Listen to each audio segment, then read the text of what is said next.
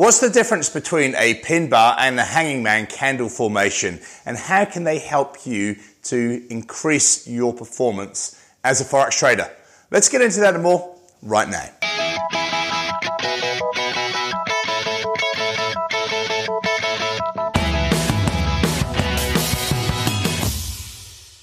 Hey traders, Andrew Mitchem here at the Forex Trading Coach with video and podcast number 529. Now, I want to talk about two candle patterns that often cause confusion for people. And one is a pin bar and the other is a hanging man. And for a lot of people, they kind of look the same and they don't quite understand how to use them and what's actually happening behind the scenes in the market conditions to create those patterns within your charts. It's important to note also that I do not trade a pin bar or a hanging man purely as a candle pattern. However, they can be really influential in my trading because they give me an early warning system or they give me a clue as to a potential change of direction. So, if I'm not in a trade, they can give me the clue that, hey, look, the market may be just stalling here, or potentially changing direction. I still need confirmation after the pin bar or the hanging man. The other scenario is if I'm already in a trade and I see a pin bar or a hanging man pattern show on the chart, but I haven't quite reached my profit target yet. So what that's telling me is, hey, look, this could be a really good opportunity now to potentially look at closing some of the trade or exiting in total the entire position um, early uh, because we could now be getting a change in direction against where we're looking for the trade to move. So what is a pin bar? What is a hanging man pattern? Well, basically, to me, they both are indecision candles. They tell me there's a lot of uh, movement in the market, but the market's not quite decided which way it's heading. So let's use an uptrend as an example. If the market's currently in a really good strong uptrend and we see a pin bar show, a pin bar will be a candle with a small body but a long upper wick.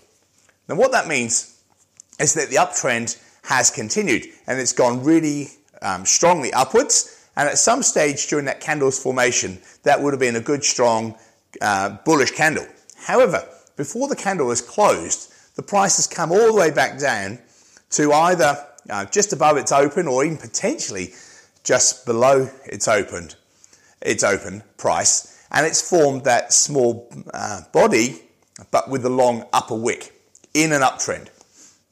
So that tells me that the price is exhausted it may have hit a certain level, and now the sellers are starting to push the market down.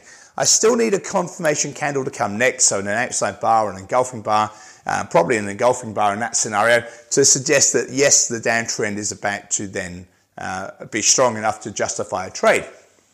If we use that same bullish uptrend, but instead of the pin bar, we get a hanging man pattern. That means that we get a small body near the top of the candle, yet a long lower wick.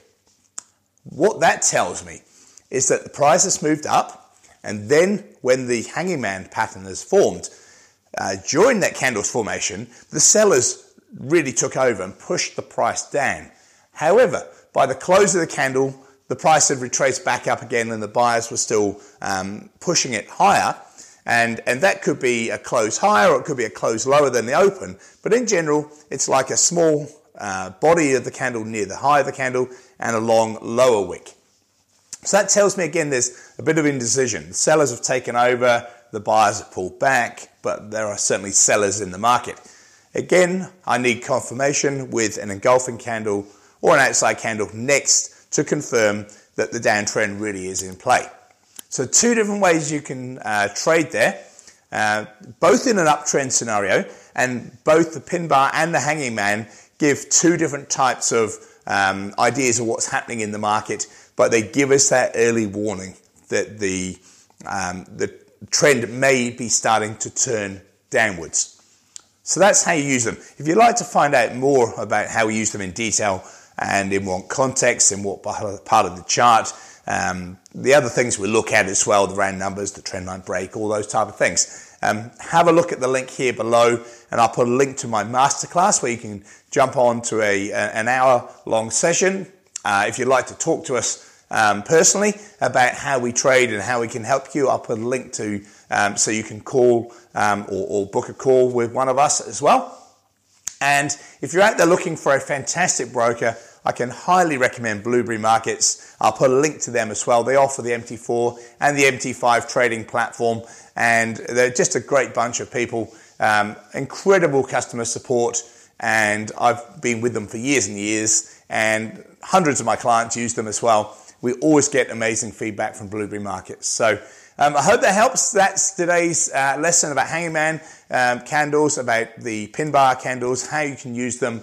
Um, book a call or jump onto the masterclass free webinar to find out more about how we use them and how we can help you to use them to be a profitable trader.